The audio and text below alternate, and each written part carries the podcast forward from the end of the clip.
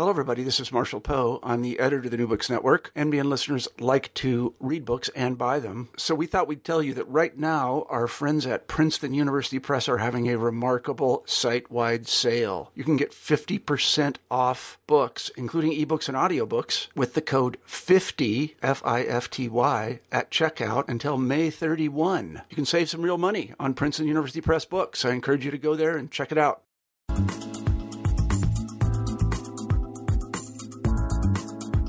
Hello, this is Rebecca Buchanan, co-host of New Books Network's New Books of Popular Culture, and I am here today with Damion Searls, the author of The Ink Blots, Herman Rorschach, His Iconic Test, and The Power of Seeing. Damion, thanks for being here. Thanks so much. So I wonder if we could start out with you talking about how you...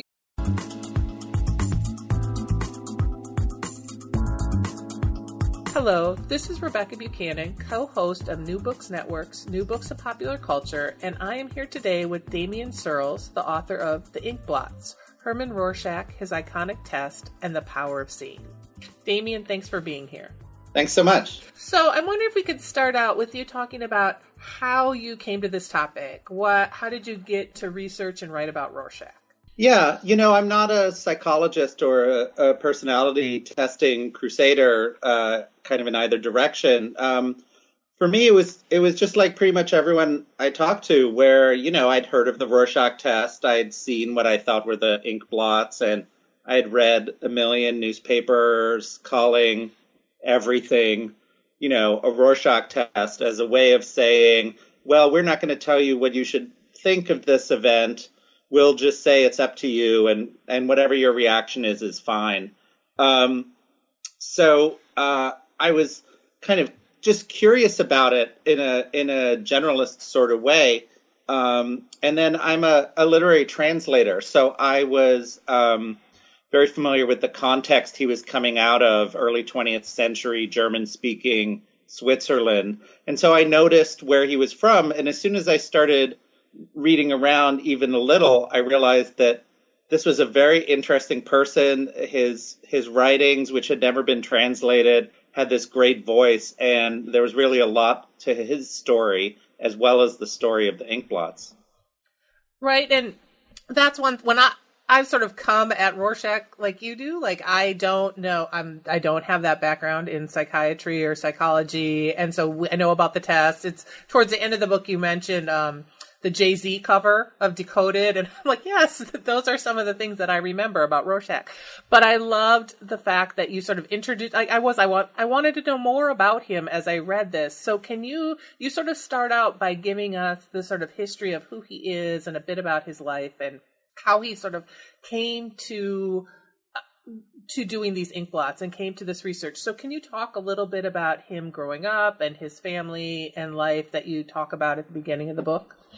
Sure. So the book is kind of in two parts, or two symmetrical halves, if you will.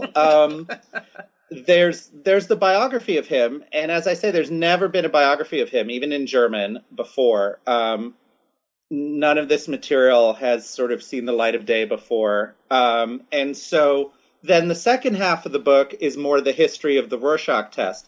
And it kind of makes sense to bring those together in a way that if you're doing a history of, a blood test or the IQ test or something, it doesn't necessarily make sense to talk about the inventor. But the thing about the Rorschach test is it's really this kind of fusion of art and science. So he's both the artist who made the test and the scientist who invented the test. One thing I should maybe mention, this is another thing I didn't know going into the project, is that it's not like these are random smears and every doctor makes their own every time you go in.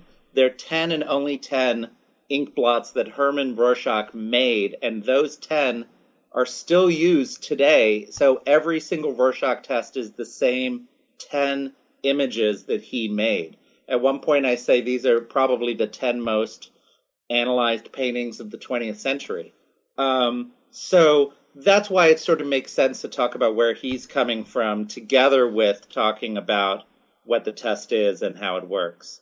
He was a psychiatrist. He was born in 1884, had pretty modest background. His dad was a middle school drawing teacher.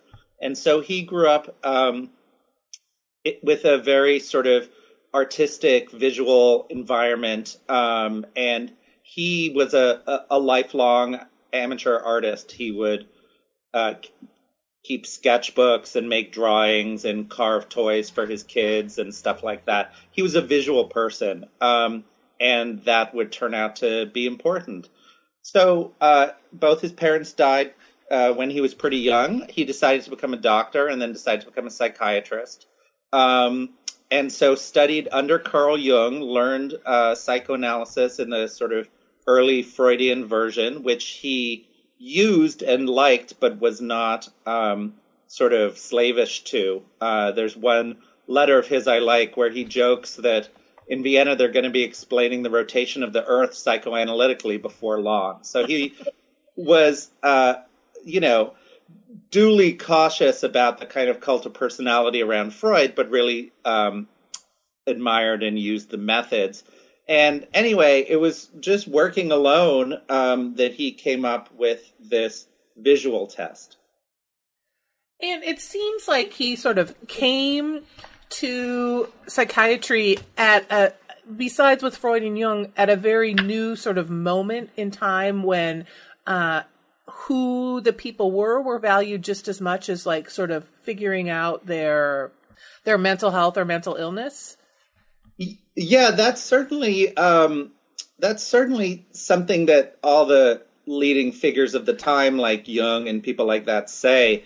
I'm a little skeptical just because kind of every generation of doctors says we're the ones who really understand people, and all the people before us were just jerks, and they just had these cookie cutter ways of, classifying people that weren't really humanistic interests. So I'm a little bit skeptical. The people in the earlier generations were nice people and good doctors and caring psychiatrists as well.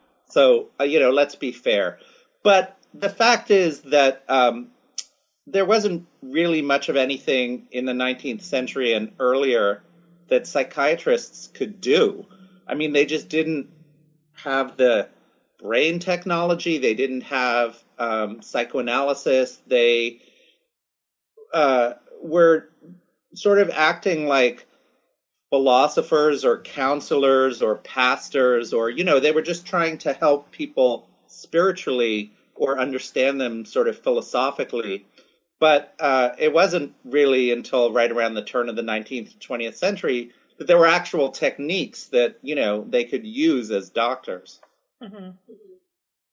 I don't know if that answers your question about it being a new age of sort of respecting and understanding people.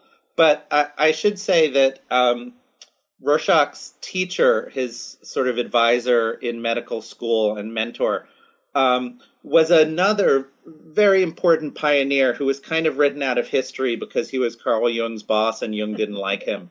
So Jung never mentions him by name in the memoir and sort of disses him. But his name was Eugen Bleuler, and he at the time was the most important figure in bringing Freud's ideas into medicine, being used in hospitals, being used with sort of seriously psychotic patients, not just a narrow, wealthy clientele on Freud's couch in Vienna, but really sort of entering the mainstream of medicine and psychiatry. Bleuler was the main figure for that.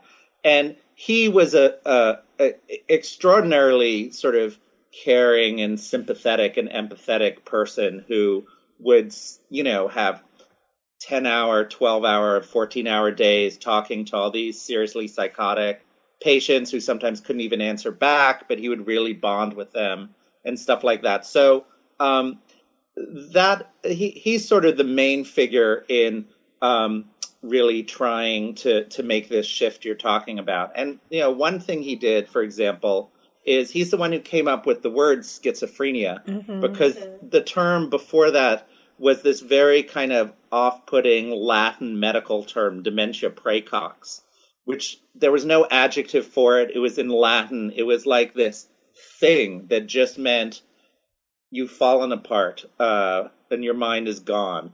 And so he wanted there to be a new term. Schizophrenia means a split mind, which, you know, isn't necessarily fatal. You can recover from it. You can still have working parts of a split mind. You can use it as an adjective because it's not the most important thing about the person necessarily.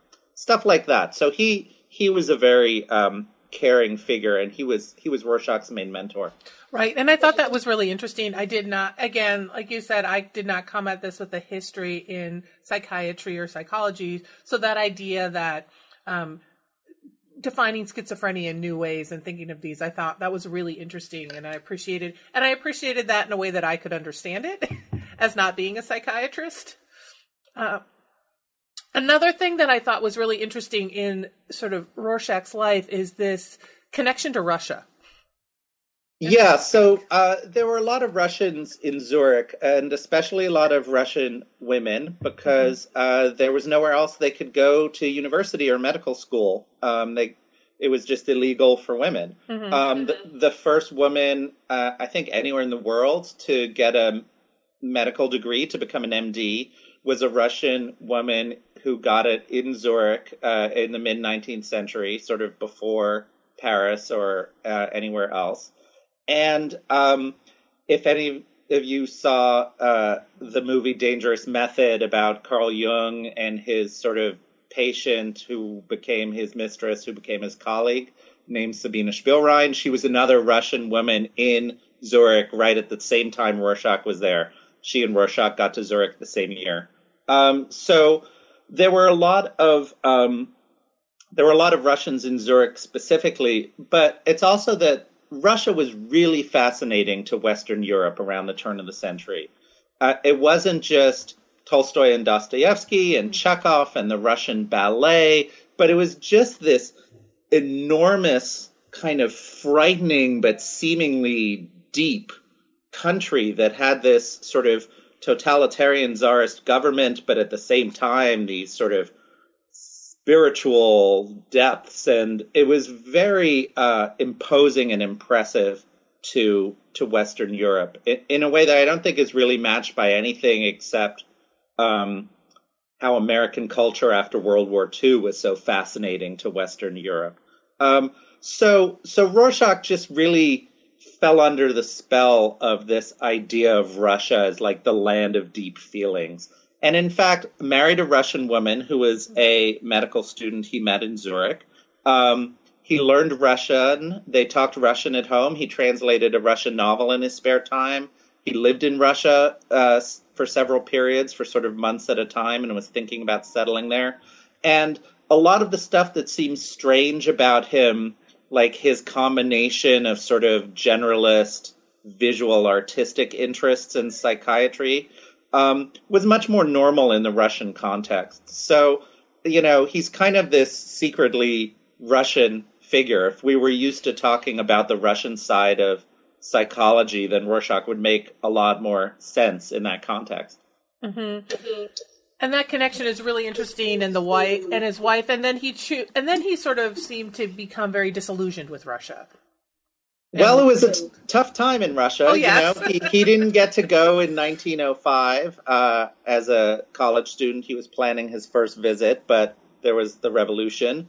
And he was there for the first half of 1914. And when he left just a couple weeks before his wife, unfortunately, World War I started. Mm-hmm. So his wife was sort of separated from him for about a year.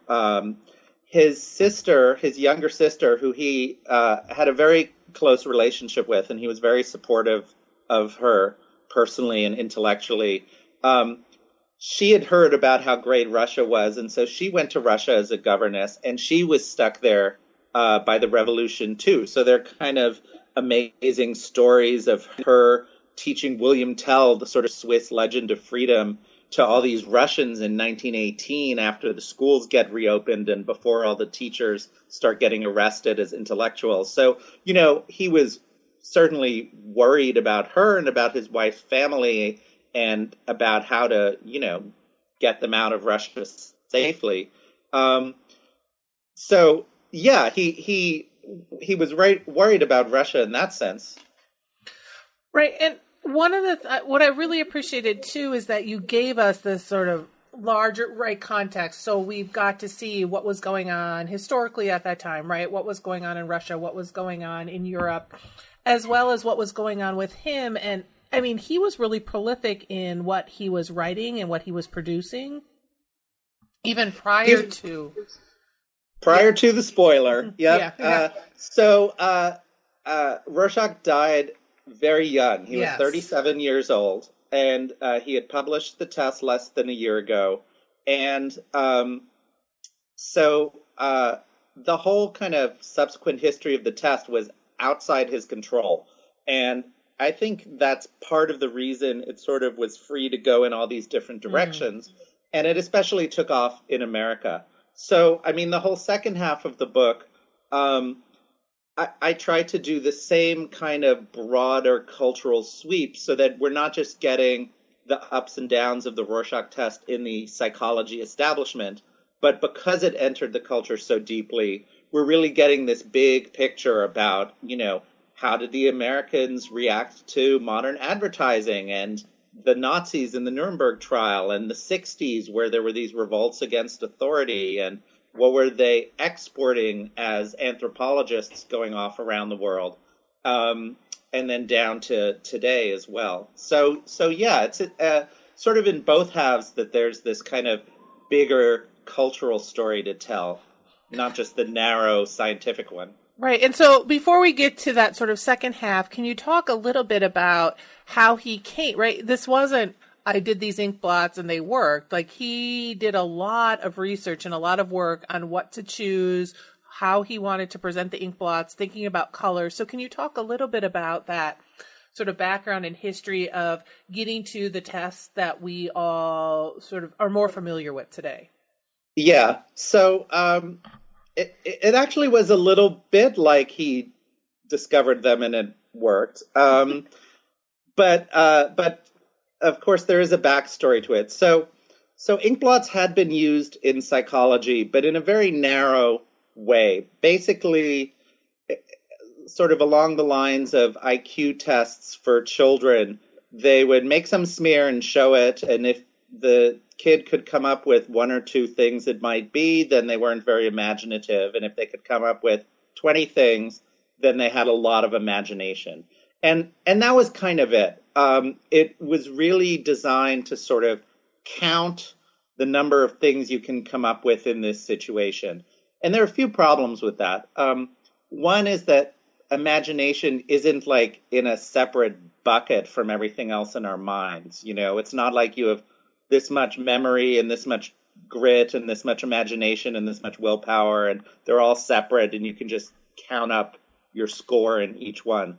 And the second thing is that not every answer is an imaginative one, especially if you have a visually interesting blot that actually looks like things. You know, if you're very perceptive and visually acute and you see a lot of stuff, that doesn't mean you're imaginative or unimaginative. It just means you're perceptive. And in fact, when Rorschach tried asking people, okay, you know, here's this ink blot, now use your imagination, he found that it didn't make any difference whether he told people to use their imagination or not, because they weren't trying to imagine things. They were trying to see things. The question he would ask when he showed them the blots is, what is this? You know, what might this be? What do you see? It wasn't tell me a story or make something up or whatever. And that's part of why it had to be blots as kind of interesting and unique as these 10. If it was just a random smear and everyone saw something random, then it wouldn't really be a test. Mm-hmm. So let me say a little more about the test, because the other big misconception about it is that it's really about what you see. You know, if you're a happy, healthy person, you'll see a butterfly floating over a field. And if you're the murderer, then you say, oh, I see the bloody knife hidden under the desk, you know. But that's not actually what it's about. Rorschach originally was sort of interested as a scientist in how people see things, not in what they see, but in how they see. You know, do you start with the big picture and then focus on details, or go the other way around? Does color sort of enhance or interfere with your ability to see and identify shapes, stuff like that? And so when he would show these 10 cards and say, what do you see? And you'd say however many answers you have for each card. He would write down each answer, but then he'd give them codes based on what kind of answer it is. So if you're describing the whole picture, then he gives it a W, because that stands for whole. I mean, obviously, he would do the German version of that. If you see a detail, it's D. If you use color in the answer, it would be C, stuff like that. In terms of the actual content, like, it really doesn't matter if it's a bat or a butterfly, if it sort of looks like either one. What he would do is sort of give a plus or minus for if it's well seen, if you're describing something that the blot actually does look like, or a minus if it's some totally out there answer. And of course, when he invented the test, he just had to make his subjective judgments. But his first priority was to make it more objective and get a big sample size and stop talking about whether he thought it was a good answer, and instead say, well, fewer than 1% of people who've taken the test see this here, so it's a very unusual answer. And that's objective. And so it's not that unusual is bad. Like, if you only see really obvious kind of boring things, then maybe you're a boring person, or maybe you're depressed, or that's also a red flag. Maybe you're trying to sort of fake the test and you're just saying what seems like safe answers to you. If you only see really original things, then maybe you're a super creative person, or, you know, maybe you're not in touch with reality and you can't actually perceive the way the rest of us perceive. And so a lot of original answers can be good or bad depending on the other test results. So that's the thing. The results of the Rorschach test are these relatively few numbers and sort of proportions between one kind of answer and another, or sequences or things like that. And they all sort of interlock with each other. So there's no decoder. It's not like if you have more than 6 original answers, that means this about you, because it depends on what kind of original answers and which cards they're on and what your other answers are like and all sorts of stuff like that. So on the one hand, it is this sort of holistic interpretation a lot of the time. But on the other hand, it is numerical, and you can do statistics and you can sort of validate that an elevated number of this score, you know, actually does correlate to something. Yeah, no, and when reading it, I found especially his relationship with movement and thinking about movement really fascinating, right? Because and as you're talking about, many people, you think you just look at it and it's this very simple, do you see something unusual or you don't? And it's much more nuanced than that. And even the colors that he thought, right, thinking about reds and the colors that he thought about to present were yes, much more nuanced, I guess, is what I want to say. I mean, it's hard to really walk through it on an audio medium like this, right? Ink blots, the perfect subject for radio. Right. Well, and it's, yes, and I appreciate you, the pictures in the text were, you know, and we can talk about that a little too, that you sort of picked and chose what to put in there, but that was very helpful. Your question about the movement, this was another of the, in a way, this is really the core of the Rorschach test, which is, one of the codes he would give would be M if it's a movement response. In other words, are you seeing 2 elephants high-fiving, or are you seeing 2 elephants? And it might seem strange. What difference does it make if they're moving or not? But that turns out to be really important. And that in a way is sort of one of the keys of the Rorschach test and of the book. I can't get into all of it here, but there's a real cultural backdrop to that, from Russian ballet to sort of modern dance in Switzerland to ideas in psychology about how movement and perception go together. But basically, if you're able to sort of bring the cards to life or sort of see movement and life in the cards, that's very telling about sort of your psychological abilities. And that sounds kind of touchy-feely and magic, but it really isn't. There's a still picture of, you know, Charlie Brown with one of his feet up. You know that he's walking. I mean, you see movement in it. It's actually not magic that some images are dynamic.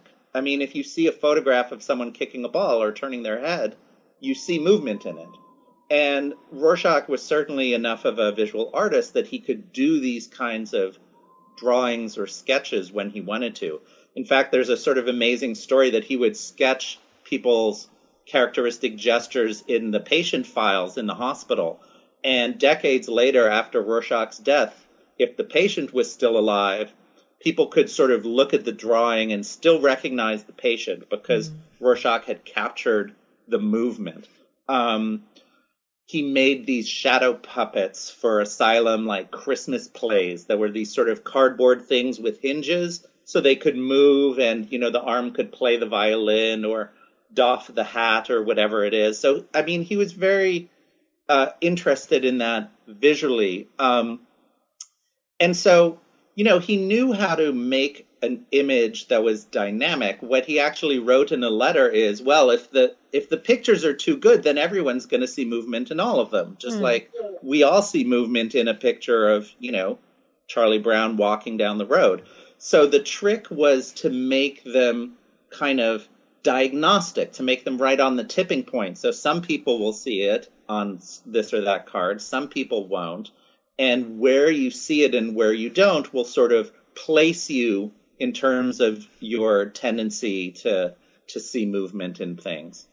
So that's just, if nothing else, that's an example of the fact that these 10 images really are unique. They like work a lot better than anything you or I could make. And also that it's actually both complicated and not mind reading to sort of evaluate a Rorschach test. Like there's not, it's not like one of those dream books where, oh, if he sees a bat, that means, you know, that it's not how it works. It's really, and I get to this at the end of the book, you know, what we see is really a very deep part of our brains and our minds and is very central to who we are. Like we evolved to be visual. Most of our brains are devoted to visual processing.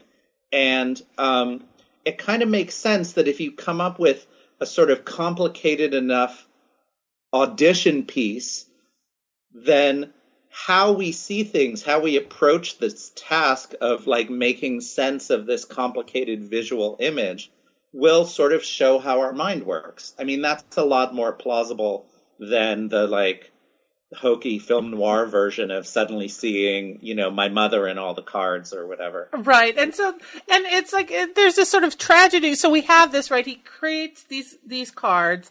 He is finally, after trying, he finally gets someone to like publish his findings and publish his work.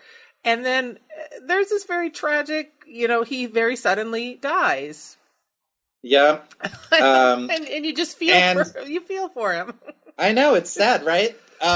And also a challenge for the biographer to have your hero die halfway through the book. But no, not really, because the thing is that the story really does continue. And it comes to America and really kind of embeds itself in the culture and then gets exported back out with, you know, American movies and advertisements and anthropologists and everything else. So let's talk a little bit about that sort of second half and these ink blots coming to America and what that looks like. So can you talk a little bit about how they got here? Because they came here first with psychiatrists doing psychoanalysis. So can you talk a bit about how they came here and how that sort of started this love of this test? I don't know if love of the test, but the popularity of the test. Yeah. So as you say, There was just a guy named David Levy in Chicago who happened to go on a fellowship to Switzerland for a year and happened to be working with Rorschach's best friend right after Rorschach had died. So when he came back, he had Rorschach's writings and these ink blots. And so he was the first in Chicago to give someone a Rorschach test in America. And that would have been 1924.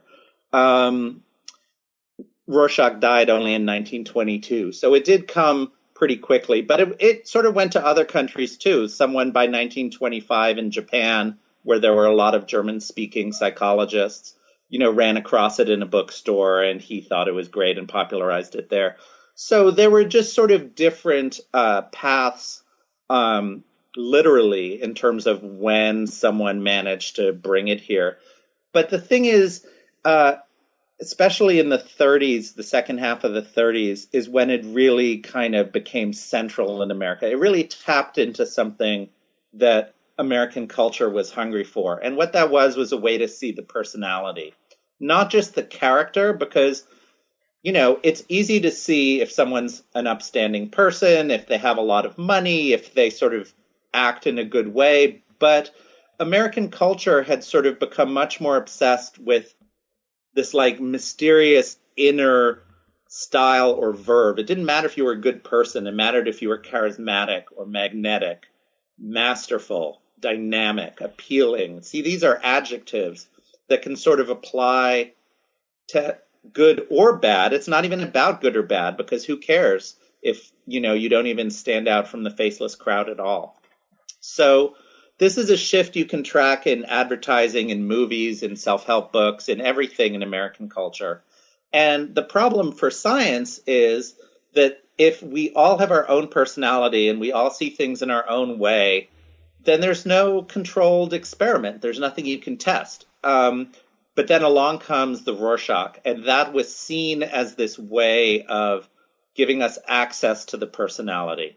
So Herman Rorschach hadn't talked about it in this way, but suddenly in America, these ink blots became like the X-ray of the mind, where the sort of invisible skeleton inside you that you can't otherwise see is this personality of yours.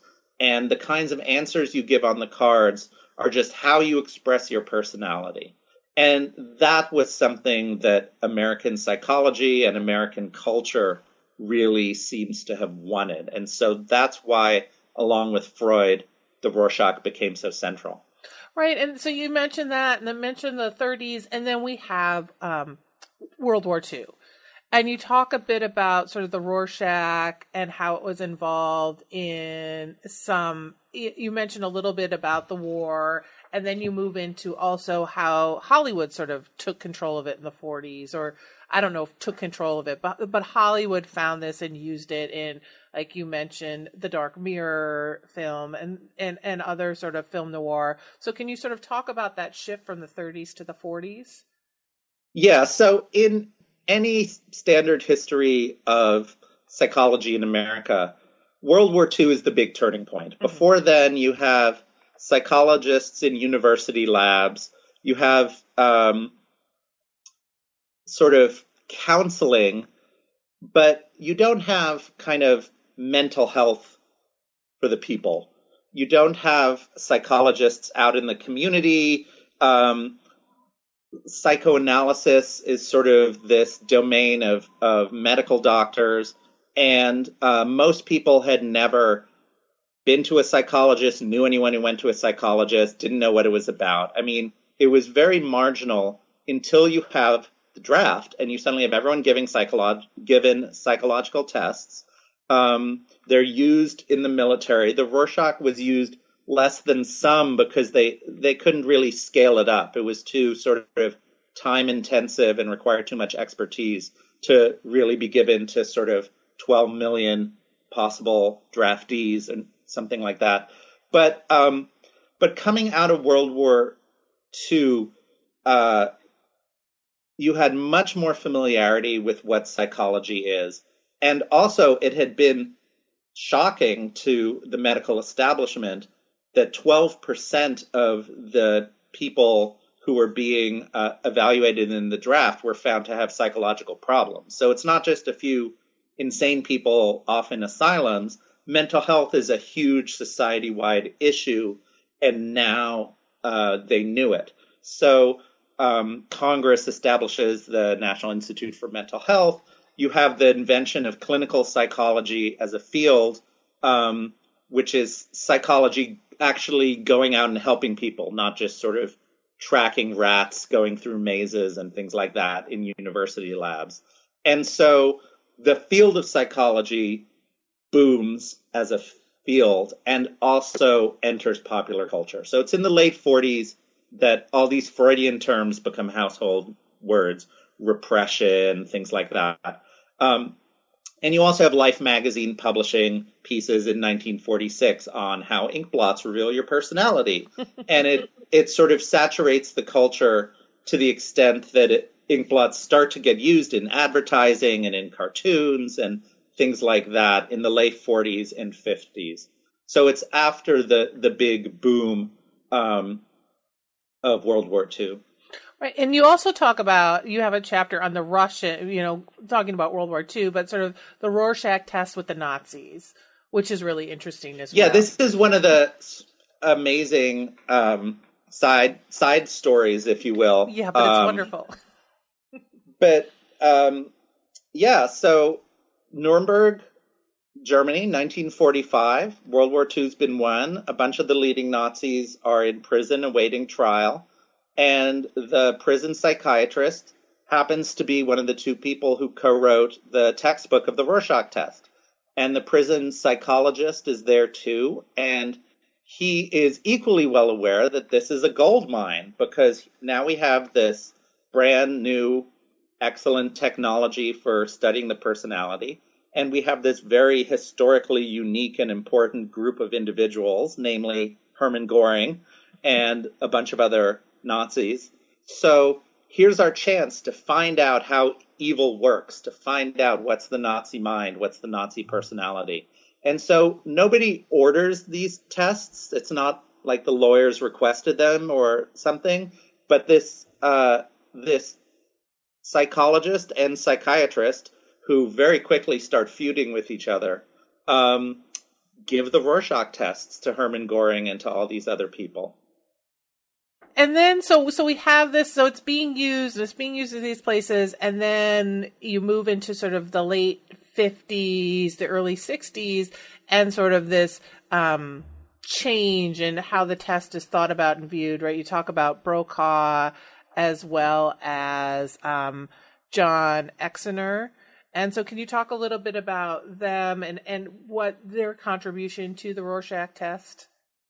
Yeah, I mean, I don't want to get into too many details of the ups and downs, but the main story is that, as with Freud, the Rorschach starts to fall out of favor in the late 60s, because everyone is just like, give me a break, I don't believe this. And plus, in psychology, Rorschach had been dead for long enough that various competing systems had been established, so there wasn't the Rorschach test anymore. You could give it this way or that way. You could use it to measure this or that. Different people had different scoring, all sorts of stuff like that. It's the same 10 ink blots, but the test itself had diverged. And plus, everyone was suspicious of it anyway. So John Exner is the psychologist who sort of came along and saved it, if you want to put it that way. Whereas Freudian psychoanalysis kind of continued to decline into being this very sort of marginal enclave, like most psychologists today are not Freudians. Exner sort of re-highlighted the numerical quantitative side of the Rorschach, sort of threw out all of the ham-fisted Freudian mid-century things like, oh, if you see a male torso instead of a female one on this card, you must be homosexual. Like, all that kind of stuff he just sort of got rid of and put it on solid enough scientific numerical basis that it could be integrated into the modern medical system. So insurance companies would pay for it, courtrooms would accept it, things like that. That's more or less the version of the Rorschach test that's actually used today. There was another big round of criticism in this book called What's Wrong with the Rorschach in 2003. And that has sort of, in the popular culture, prevailed. So I think if you ask the average man or woman on the street, they'll think that the Rorschach has been scientifically debunked. Also, pretty much any article that mentions the real Rorschach test, not the cliche, if they quote an expert, they'll go find one of the co-authors of What's Wrong with the Rorschach who'll say, yeah, it's been debunked, but unfortunately it's still used. That is actually out of date. You know, What's Wrong with the Rorschach was 2003. Science has moved on. There was a gigantic, it's called a meta-analysis in 2013 in the leading journal of psychology, which means they basically combed through every study on every score of everything to do with the Rorschach test. And really, for each one, figured out, okay, is this valid or not? So the ones with less proven validity got rejected from the system of administration and scoring. The ones with greater validity got sort of highlighted and kept. And basically, if you think that you don't believe in the Rorschach because you believe in science, then you don't know the current science, because the current science says that it's valid if it's used properly to do what it's able to do. Even the co-authors of What's Wrong with the Rorschach, who had earlier said there should be a total moratorium, you should never use the Rorschach in clinical or courtroom settings until it's proven, after this big 2013 article said, okay, well, we're not calling for the moratorium anymore because you did what we were asking for. So even as the cliche takes on a life of its own, it does sort of continue chugging along in science. And, you know, as of today, is as valid as any other psychological test. Now, whether you believe in psychological tests at all is a different question. Right. And yes, and it seems like it's used to determine very specific, but it can determine in very accurate ways certain personality types and certain personality issues. Yeah. So, I mean, I think a lot of people are kind of afraid that, oh my God, if I say one wacky answer, then they're going to lock me up. That's another way that the Rorschach test isn't really used that way. I mean, no one who's responsible would base any real-world decision only on a Rorschach test. If you're being evaluated for whatever reason in court or because you're applying to be a police officer or whatever it is, then the evaluator will, you know, interview you and give you an IQ test and give you maybe an MMPI or some other tests and give you this whole battery of tests. And if the Rorschach is one of them, it'll be integrated into their overall evaluation of you. The other thing is, if you can't see and fit together parts into a whole in a way that makes sense, like, you might have some problems. That is pretty plausible. I mean, maybe I should give an example or two of like a really crazy Rorschach answer so people don't get the sense that it's just being original. No, and yeah, and I want to just say, as you give that you do that throughout the book, which is another really interesting thing in the book, is sort of showing how Rorschach has been used, not only in the early 1900s and the, you know, but also today, like here's how they're used. So yes, an example would be great. Getting back to what I said earlier about imagination, one imaginative answer that he got quite early on when he was inventing the test was, oh, it's a fairy tale motif. So here's treasure in two treasure chests, and they're under the roots of a tree, which is up here, and they're on top of a witch's fire, which is down here, and there are two mythical animals, one on each side, guarding the treasure. So that's an imaginative answer. It sort of pulls together all the parts in a way that sort of makes sense of where they're positioned on the blot. It has a pretty high vocabulary as they're giving the answer, and it's sort of playful. I mean, you can just hear it. There's a recent one I like. So there's a card that is the one that most looks like something specific. It most looks like a bat or a butterfly. Mm-hmm. I thought it looked like a bat. Hermann Göring thought it looked like a bat. Everyone thinks it looks like a bat. And someone, I guess around 10 years ago, said, it's Barack Obama with George Bush on his back because it's a clash of forces, and this could be an eagle, which is the symbol of our country. Now, that is as unique an answer as the one about the treasure chests, but you can tell the difference. I mean, there are real problems with it. One thing it has is what's called confabulation, where you see something and you kind of get stuck and you export it to everything else. Like, for example, even if an eagle symbolizes the country, that doesn't mean that eagle parts would look like presidents. Mm-hmm. But if you're sort of stuck on the country, then you just start, and you're stuck on eagles, like you're not seeing it anymore and you're not fitting the parts together anymore. You're just sort of in this weird zone that you're in. And the answer has this kind of literalistic logic, even though it doesn't make any sense. It's spoken not as a, creative option, like, oh, a fairy tale, but instead like the answer is it's Bush and Obama because it's an eagle, and so there's an example of how, it kind of makes sense that the person who gives that answer might have some cognitive problems. Right. And then you go through and you sort of share where we're at now with the Rorschach test and the importance of it. And you sort of end with this idea that the Rorschach test, you finally find someone to administer it for you. But you also end with this idea that it's still really a part of popular culture in some ways, not the way that Rorschach intended or not the way that it's intended to use, but it still has a very strong relationship to our popular culture, especially in the United States. And so can you sort of talk a little bit about that and how you see Rorschach playing out in popular culture? Yeah. I mean, if you go to the New York Times and search Rorschach, you'll see hundreds, thousands a year. Everything gets called a Rorschach test in this cliche version. I think that the interesting thing that's happening now is a shift out of that.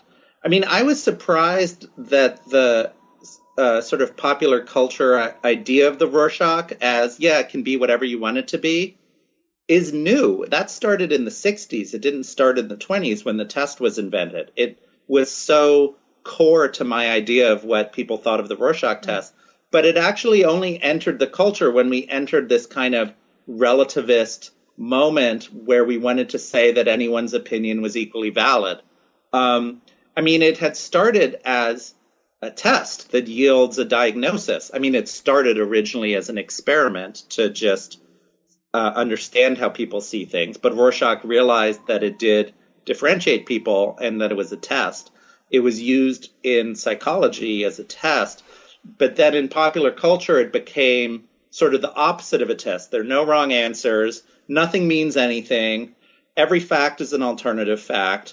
And, whatever you see in it is just great. And that's just depends on who you are. It doesn't depend on the reality of what it actually looks like.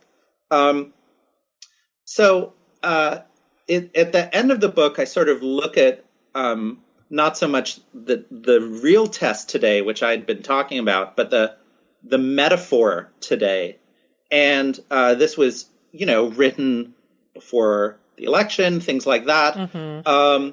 But what I was starting to notice was this shift away from the sort of relativist version of the Rorschach test. I mean, it used to be that you would never say this blurry Hubble telescope image is a Rorschach test for astronomers. I mean, that just sounds wrong. And the reason it sounds wrong is because the blurry Hubble image, there's a right answer. We just don't know what it is. I mean, it's not like up to every astronomer to choose what they feel like. It just means that it wasn't, specific and detailed enough to give us the right answer, but there is a right answer. And the thing is now in magazines and newspapers, you actually do start to see the Rorschach metaphor used that way. But there's sort of this implicit sense now, I think, more than in the post-60s to early 2000s, there's more of a sense now that there really is a common ground there. There really is a right answer, and we just have to work a little harder to get to it. And one of the things, I mean, I guess the note I try to end on is that the Rorschach test is sort of rich enough to be a metaphor for that too.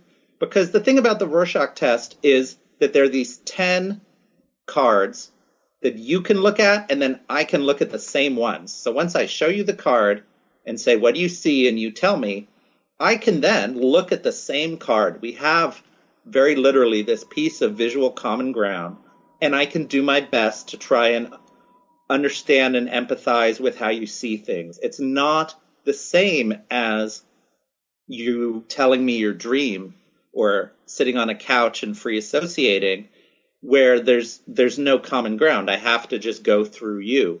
Instead, like with everything visual, I mean, even if we have different perspectives on something, we're actually looking at the same thing, just from different perspectives. And so there is a way to move past this idea that, yeah, anything is just whatever you feel like.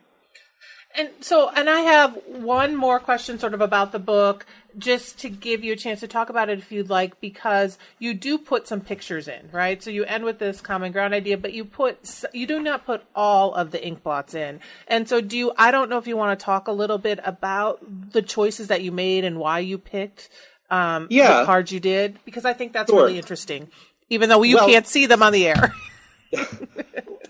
I mean, I'll also say that because this is a book about visual psychology and visual people, and that visual perception has a real objective quality. It's not all art interpretation, you know, it's real and it's substantive. Because of that, it was important to me to put a lot of pictures in the book. So not just the ink blots, but various draft things, various biographical pictures of him, partly because he's incredibly handsome, so that helps. He is incredibly I was like, he's a good-looking man. Yes, he is incredibly handsome. And his drawings are beautiful, too. Yeah, so there's I wanted to make the book visual and not just words for that reason. But then there's the question of, since there are only 10 unique ink blots, do I put them in the book or not? And that was, in some ways, a difficult question because a lot of psychologists are appalled at the idea. They feel that it ruins the test, to which there are two answers. One is that just being exposed to the images doesn't ruin the test because it's not like a word association test where it's what's your first reaction. It's just how do you approach the task. So Herman Rorschach himself gave the same test to people more than once. There are, you know, it doesn't ruin it. The other thing is, sorry, the cow's out of that barn. The images are all up on Wikipedia and all over the internet. So even if you learned in grad school from your professor that you shouldn't show the images around, it's time to grapple with reality and figure out what you're going to do about it. That said, I didn't want to just put them all in the book, partly because having them in the book and having them on the internet is not the same as being handed a card that has sort of the right proportion of white space, and you can turn it around. You can hold it at arm's length, and, you know, a psychologist is handing it to you in an actual testing situation. All of these specific things are part of what the Rorschach test really is. So going online and looking at a picture of the ink blot is not the same as taking the Rorschach test.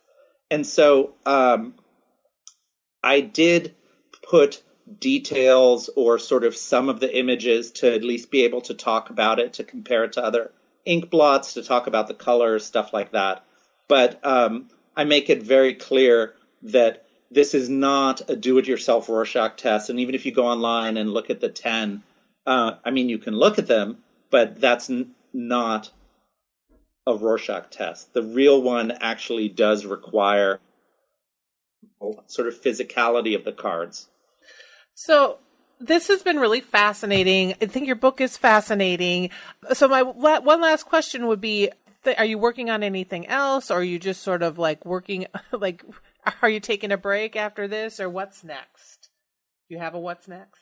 I don't have a what's next. Which is sorry. No, I'm having conversations on podcasts about this book right now. So that's great. Well, it has been a pleasure talking to you about this. Again, this was Damion Searls with The Ink Blots, Herman Rorschach, His Iconic Test, and the Power of Seeing. Thanks so much. Yes, thank you.